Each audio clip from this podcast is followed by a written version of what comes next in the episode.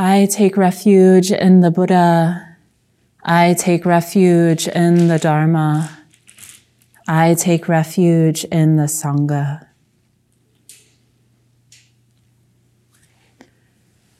So precious to be practicing with all of you. So precious to be doing this essential work together. If you want to call it work, this essential practice, asking these questions, looking deeply into the nature of our own experience. So valuable, so precious, invaluable. And yeah, it touches deeply to know that other people care about their lives and want to know their lives so deeply. Insubstantiality, the noble Maha Sutra, the wisdom of the hour of death, says you should cultivate the perception of insubstantiality, since all things are naturally pure. You should cultivate the perception of great compassion since all phenomena are contained within bodhicitta.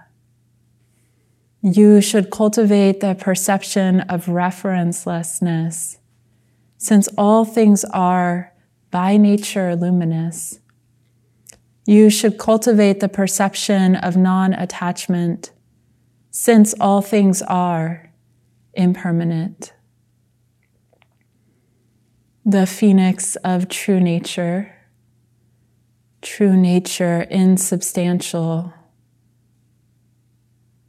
compassionate, luminous, pure, without reference point, ungraspable, impermanent.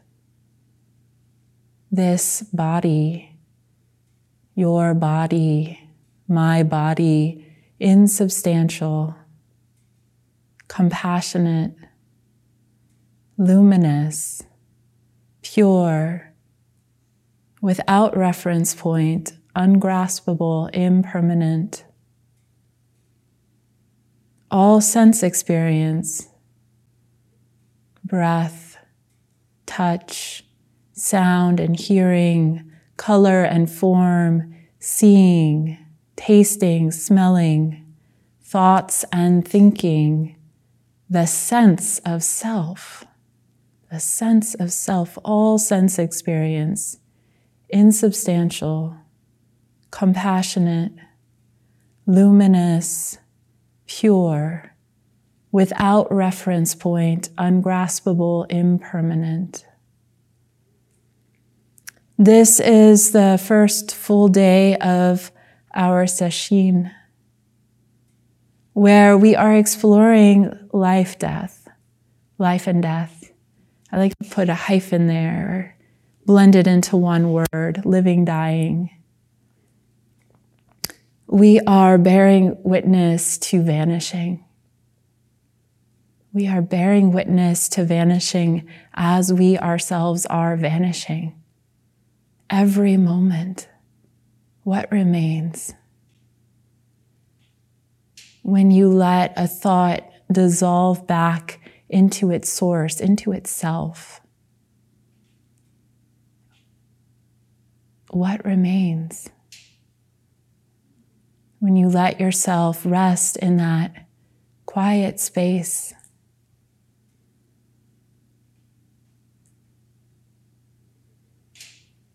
Return to its essence. Allow each experience to return to its essence.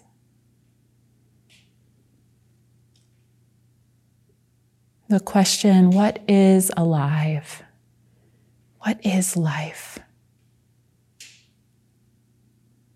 These are relevant investigations. Often I know when I conceive of life, it's memory or fantasy. If I really look closely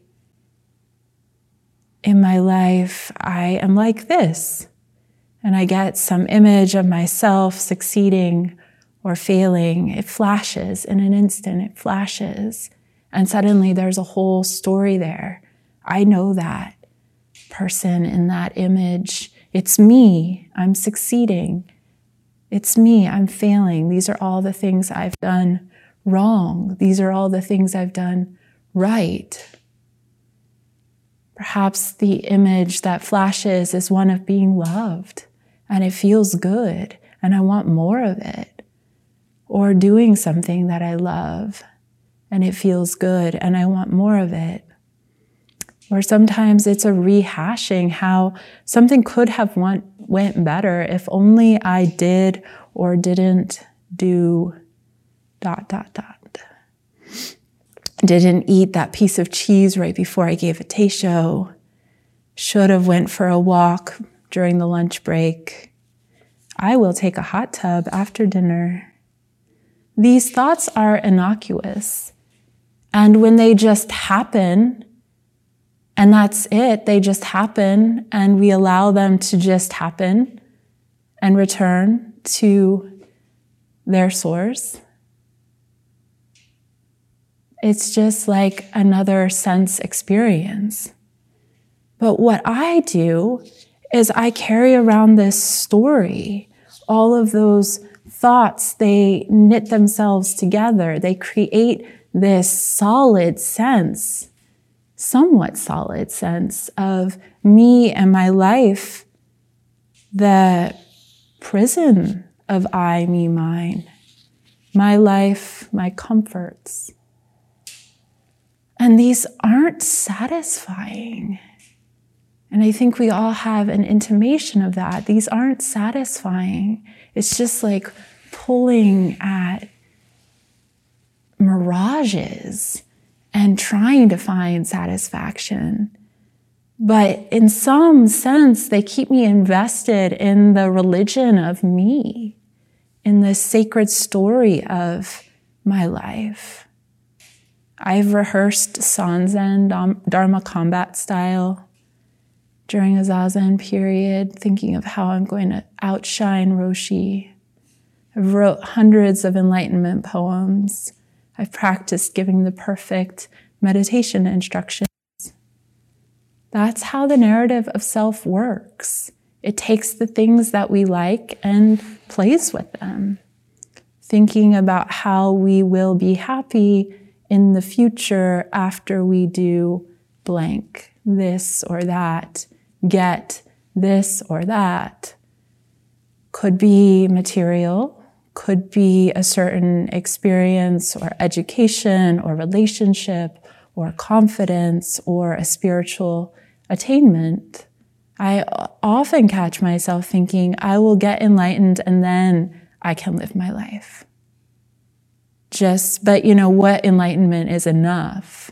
Like this insight, not enough. There's more. The Buddha in the Tanha Sutta, which it's one of Hogen Roshi's favorite suttas at the moment, talks about these ponderings and fantasies and judgments as craving verbalizations. He said, There being I am, I am here, I am like this, I am otherwise, I am bad, I am good, I might be, I might be here, I might be like this, I might be otherwise, may I be, may I be here, may I be like this, may I be otherwise, I will be. I will be here. I will be like this. I will be otherwise. I'm sure the 18 craving verbalizations dependent on what is internal. There's nothing wrong. Like I said, there's nothing wrong with these thoughts themselves. Of course, they're completely natural. There's a whole sutta about them. And probably you had some resonance with my own version of that. We all do it. It's part of being human. and they're sticky. They tend to be sticky, these thoughts about myself, based on past, based on future. And when they're sticky, I can create a whole scenario about them, and then I'm not actually alive in the present moment. I'm alive in my judgments of myself or others, in my conceived pain. But when we allow them to vanish, that's what we're practicing. Appear and when we don't feed them or when we catch ourselves feeding them, what happens? So there's like, you can't go wrong. The moment you notice that you're thinking, who cares if it's been 10 minutes or two hours or a millisecond? You catch it and it vanishes. And that's what we're studying during this session, that vanishing. Being present in that vanishing, allowing thought to return to itself, to its source. The truth is, we are only alive now. Maybe that's all I need to say. Maybe that's all we need to say for any Dharma talk.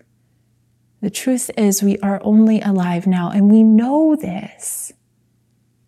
Thoughts can only happen now the thoughts of the past, the thoughts of the future, all the memories and images that flash through the mind only now.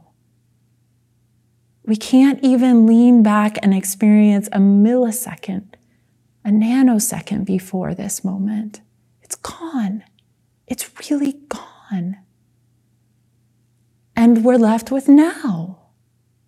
And we can't lean out of this moment even for a millisecond. That leaning is now. That thought of the future is now. It's obvious. It's so obvious. And it's not.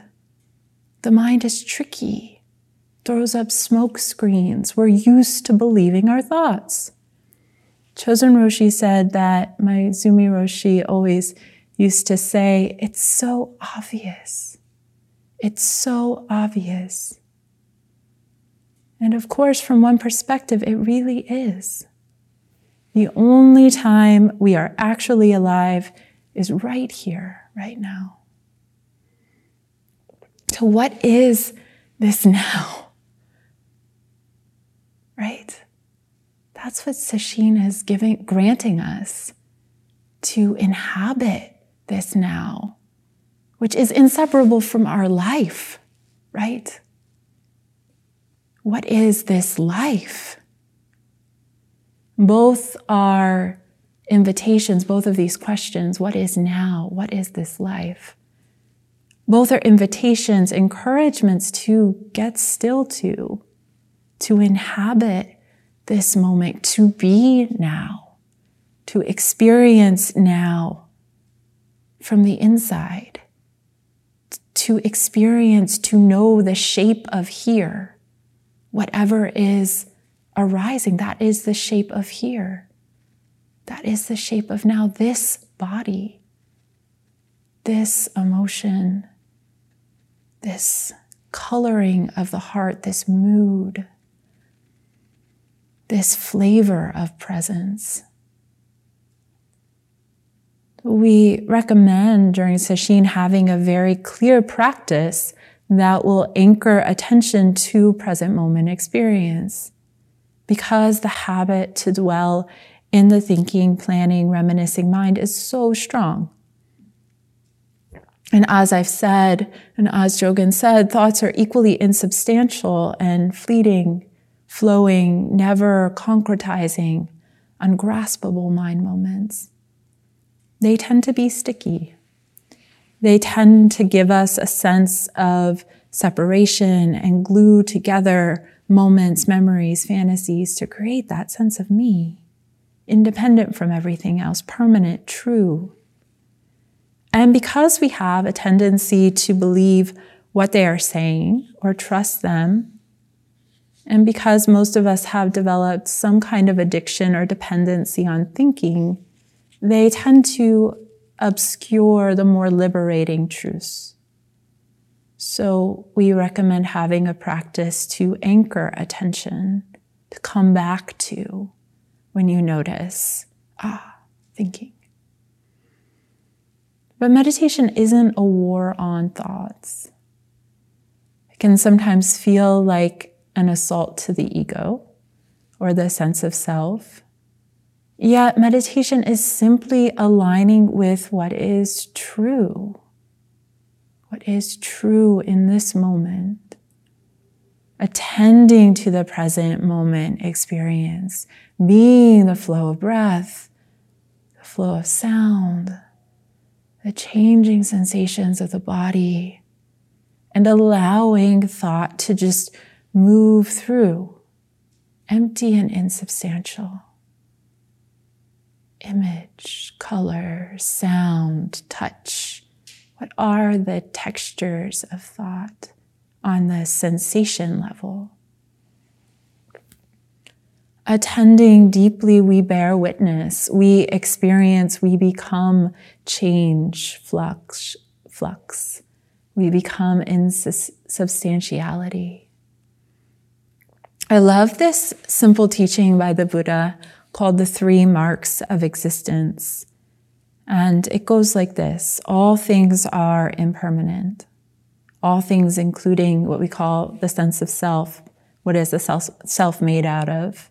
are made of body sensations, thoughts, the, the five elements, perhaps, mental formations, consciousness. All things are impermanent, changing, fluxing, ungraspable.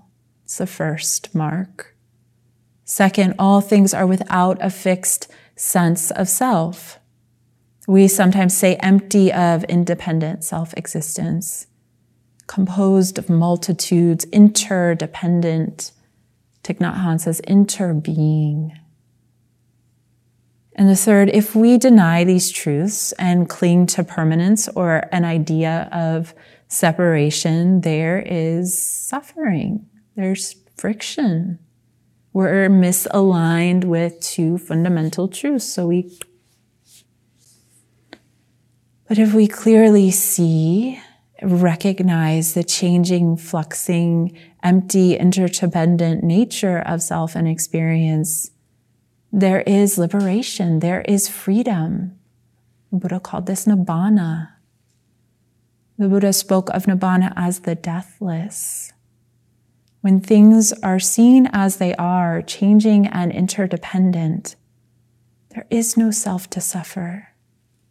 Nibbana is, freedom is. And there's nothing that can die.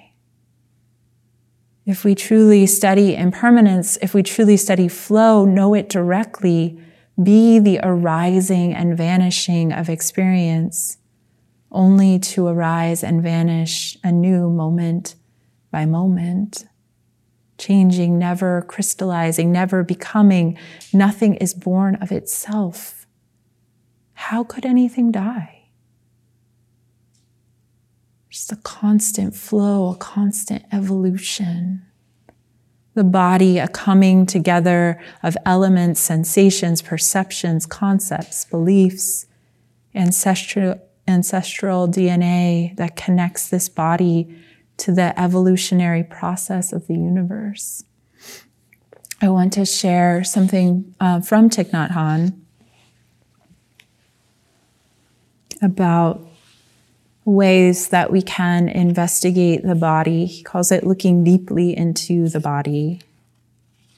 If you look deeply at your body, you can see your parents, your grandparents, all your ancestors, the whole history of life on earth, we see that our body is a formation, a composite made of everything else that we do not normally think of as body.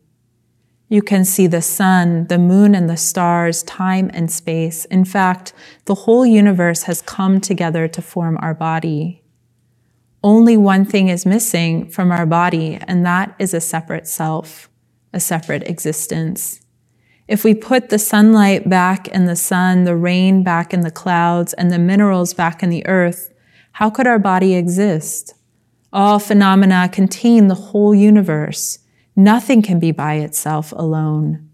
We can look at our body in such a way that we see its dependence on all things and thus see that it has no reality as a separately existing entity. You may like to take a moment now to do this, breathing in and out mindfully as you read the following contemplation. I'll read it to you. This is contemplating the body and the body. So please um, become aware, if you're not already, of your body and feeling the body from the inside, filling out the body with awareness. One of the instructions Jogen gave during the body practice was notice if there's a part of the body that you are not inhabiting. And take the time to bring awareness and attention to that area, bring it online.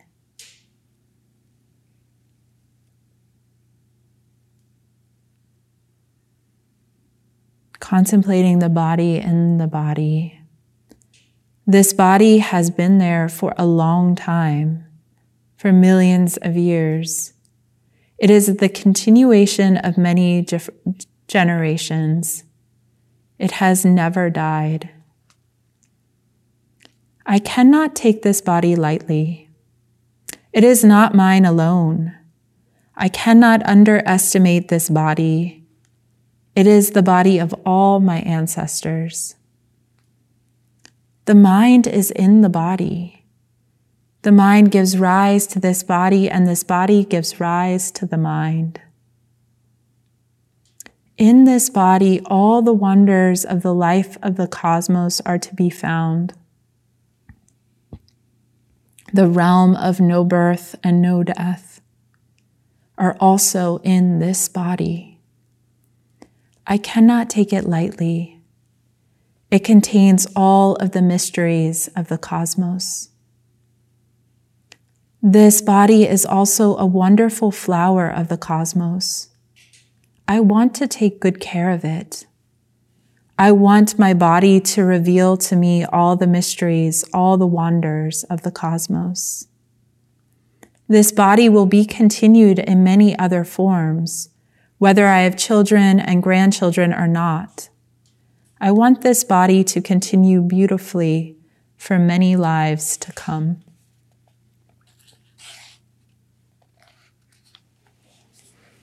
Just as the body is the coming together of the elements from before our parents were born, from time immor- immemorial. The mind is also a coming together, a coming together of sense perceptions, neural firings, memories, consciousness, awareness we see and know that ideas are passed down through family, culture, relations, that beliefs too are learned and conditioned, that vows and aspirations are shared.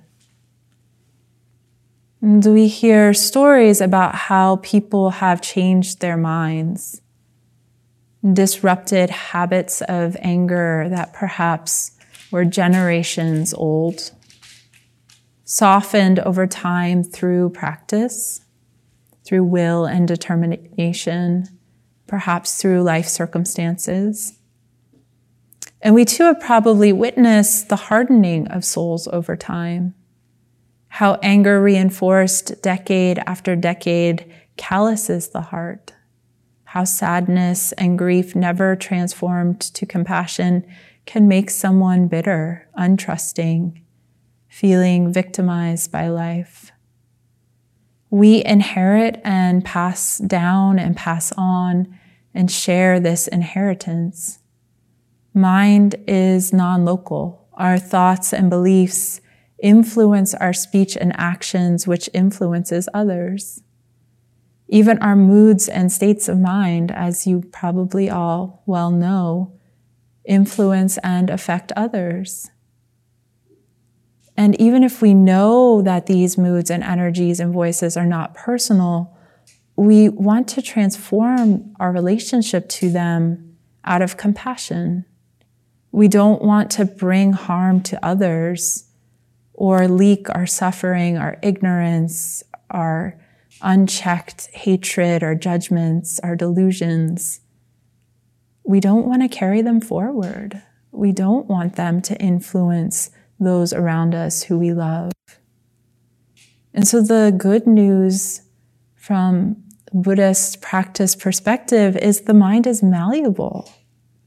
We are always practicing something, something, and this insight often leads people to want to practice presence and kindness in a more continuous and sustainable way.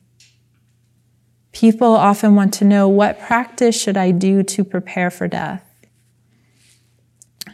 In the study I've done and in my own experience, three practices rise to the surface acceptance, letting go, and compassion. You could say these are also what practices should I cultivate to prepare for a good life? Acceptance is necessary for presence. They go together. In order to be present with what is, there is already acceptance, a willingness to feel. Sometimes I like to translate acceptance as allowing or welcome. Acceptance isn't an intellectual exercise. It is a body heart experiential experience of saying yes, yes, yes, feeling, consenting moment to moment to whatever is happening. It is in allowing that impermanence naturally unfolds, naturally happens things, emotions, body sensations are allowed their expression, allowed their dance, their movement, their process. Acceptance gives way for letting go, which is also a natural process. Letting go could also be said as letting flow, allowing vanishing, allowing vanishing sometimes it is helpful to deliberately relax the body and mind at the beginning of a sitting period or whenever you notice tension building up. I shared a practice earlier this morning that I often do to release the past and reminiscing mind like tapping into the felt sense that I'm holding on to the past. And that can be like a, a memory, or it can even just be a body sensation of like, I came into this Zendo 10 minutes ago, and there's still like an impression of where I had been that, that carries a kind of continuation of a sense of self. And I find that just unhooking from that, like physically unhooking, I like imagine there's a hook in my heart that's like past. And I just like, and then same with the future, there's something like tugging at me forward. It sometimes can feel like a forward momentum of, I'm going to do this later, or planning or some kind of fantasy making. And just to imagine like unhooking that from the heart. Like, oh, I don't have to carry around those heavy weights of me, future, me, past. And just to imagine unhooking them gives rise to, in a really physical way, a feeling of expansion in the heart, a deeper settling into the present. Oh, I don't have to be my future self right now. I don't have to be my past self right now. I can just be this. And it seems to float just here, just now. And then I can relate to the phenomena, the images of the past, memory, the images of the future, anxiety, fantasy, and worry when they arise in the present as, as more the fundamental aspects of what they are touch, sound, color, light, only arising now as sense phenomena. In some way, that unhooking exercise unhooks me from the sentimentality of myself, the attachment I have to this apparent narrative of my life. It doesn't, it's like not so personal. I can relate to my thoughts in a way that's not so personal. These are thinking sensations. I don't have to take myself so seriously. Such an important mantra. and then compassion. Compassion is bodhicitta. It's the sincere desire that you awaken. Give yourself that the sincere desire that you transform, that the fruition of practice blooms in your heart, and that all practitioners of this sesshin awaken. Find true peace of mind. Discover fundamental happiness. And that all beings everywhere find true liberation, happiness, freedom, and ease. Compassion is coming back to the practice with kindness. When you've noticed you're distracted or caught in thought, in a way, this is to be celebrated. It's a moment of recognition. It's a moment of allowing. It's a moment of vanishing distraction dissolving into presence. Compassion is having confidence in awakening, having confidence in this moment of freedom. Having confidence in awakening only happens now. And so it's enacted now through presence. The liberative experience of this practice only happens now. It's not some miracle that is bestowed on you in the future. It's practiced awakening. Like Dogen Zenji says, practice awakening. One. Compassion is having confidence in this, in transformation, in the process of opening the heart, of being present, of truly being lived, being alive in this moment. Compassion is trusting the authenticity of this. It's so uniquely personal. It's so intimately you. Each of us showing up exactly as we are. You cannot compare it to anyone else. This is your liberation. This is your freedom. It only happens here for you.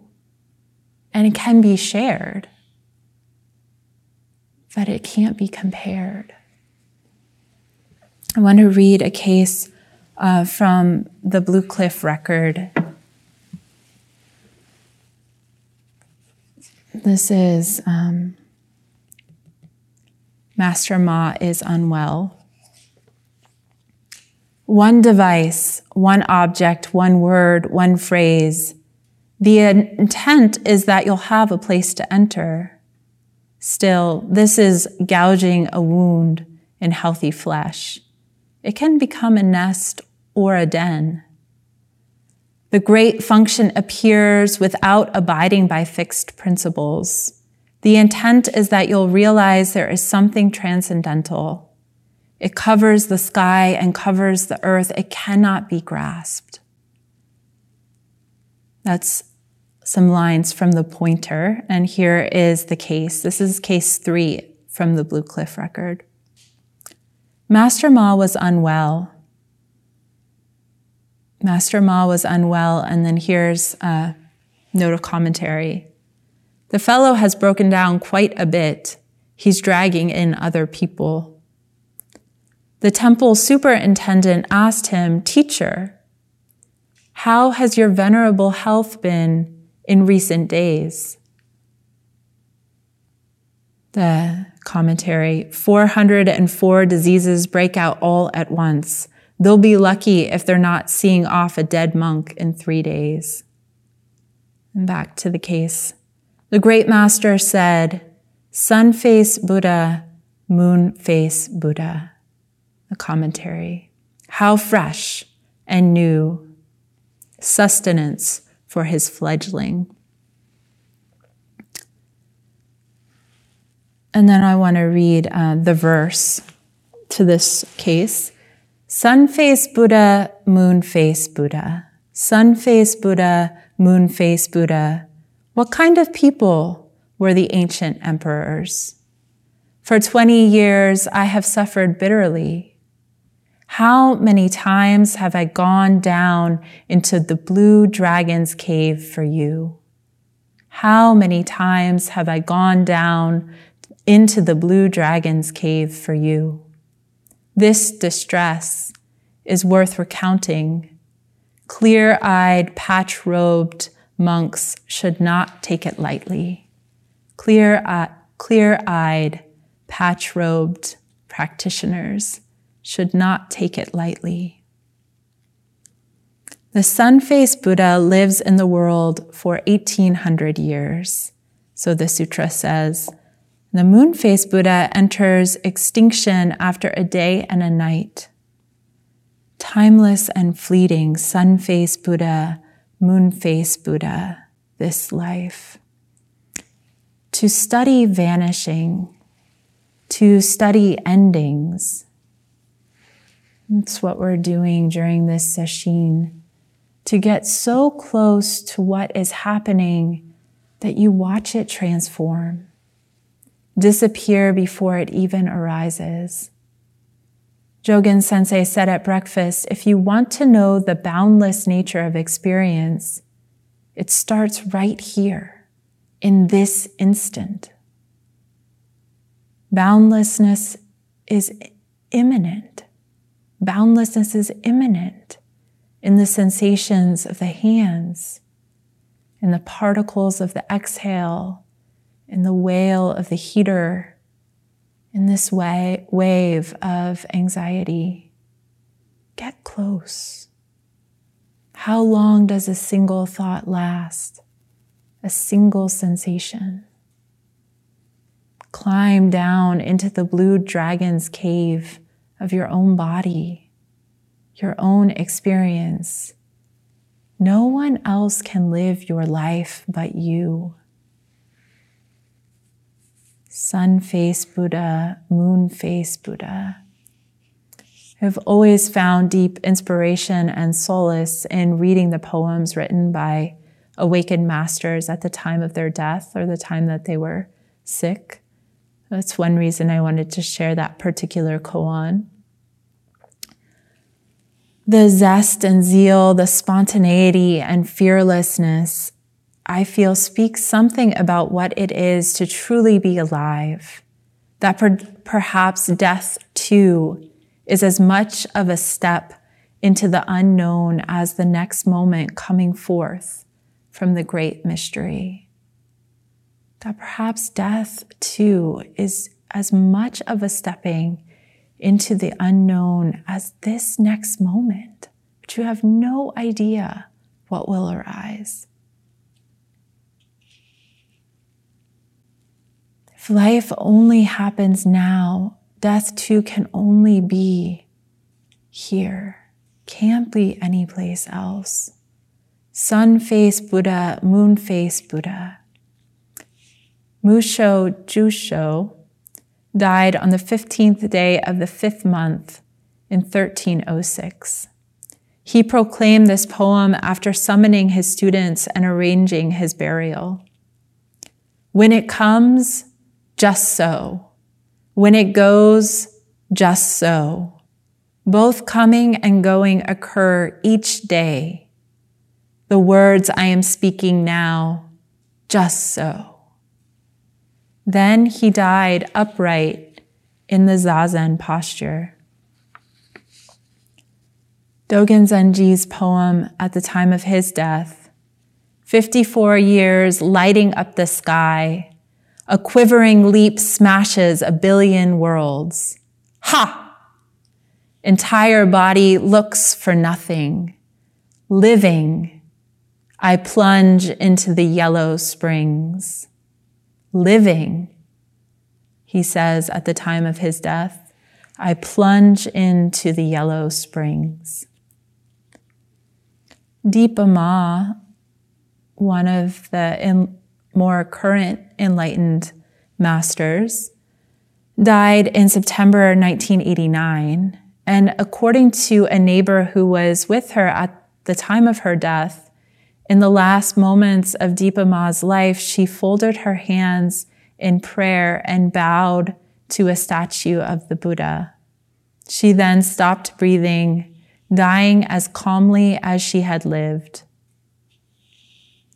as she had lived for the last decades of her life. The 16th Karmapa died in, the med- in meditation in a hospital in Chicago in 1981. The following account is from the Karmapa's attending physician, Dr. David Levy. He said that after noticing indications of heart failure on the monitors, the medical team tried to re- revive the Karmapa but gave up after 45 minutes. We began pulling out all of the tubing, but I suddenly saw his blood pressure was 140 over 60 or 140 over 80. A nurse screamed, He has a good pulse. Levy said, The team members were incredulous. An older Tibetan Lama in attendance patted Levy on the back as if to say, It's impossible, but it happens. Levy said, It was clearly the greatest miracle I had ever seen. Levy reported that 48 hours after the time of death, the Karmapa's chest was still warm. My hands were both warm, but his chest was warmer. He said, If I moved my hands toward the side of his chest, the body was cold, but the area right around his heart stayed warm. He also reported that there was no or, or odor, or decay, which typically set in quite quickly after death. He stayed in deep meditation for three days, then it ended. He became cold and the process of death set in. The atmosphere changed as well, Levy said. This is from Zen Master Taigen Sofu. I raised the mirror of my life up to my face 60 years. With a swing, I smashed the reflection, the world as usual, all in its place. And lastly, this is by laywoman Asan. Asan was a lay student of the Soto Zen master Tetsumon and was greatly enlightened. Later, she also met and practiced with Hakuin Zenji, so that's in the Rinzai tradition. In her old age, Asan became seriously ill, and her sons and daughters gathered around her seeking some last words.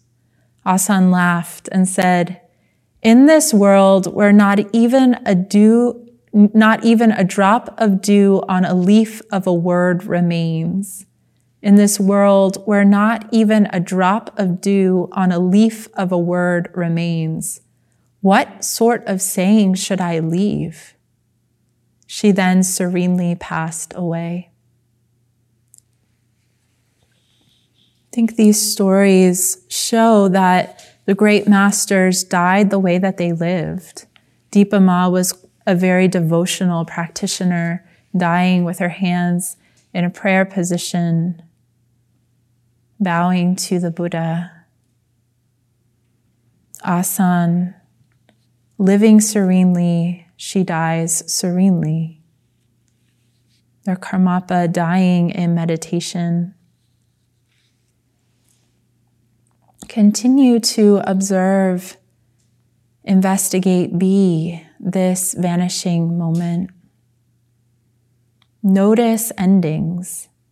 Attend to transitions. I love this phrase by Mingyur Rinpoche. He says, mind the gaps.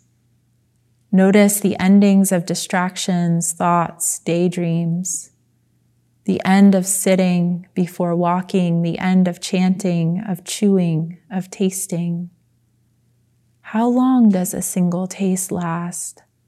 A single sound, a single moment. Allow vanishing to be your companion during this sesshin. Befriend vanishing. Allowing what is gone to be gone, what vanishes to be extinct, forgotten, erased, self liberated. It's such a joy to practice with all of you, and may we continue.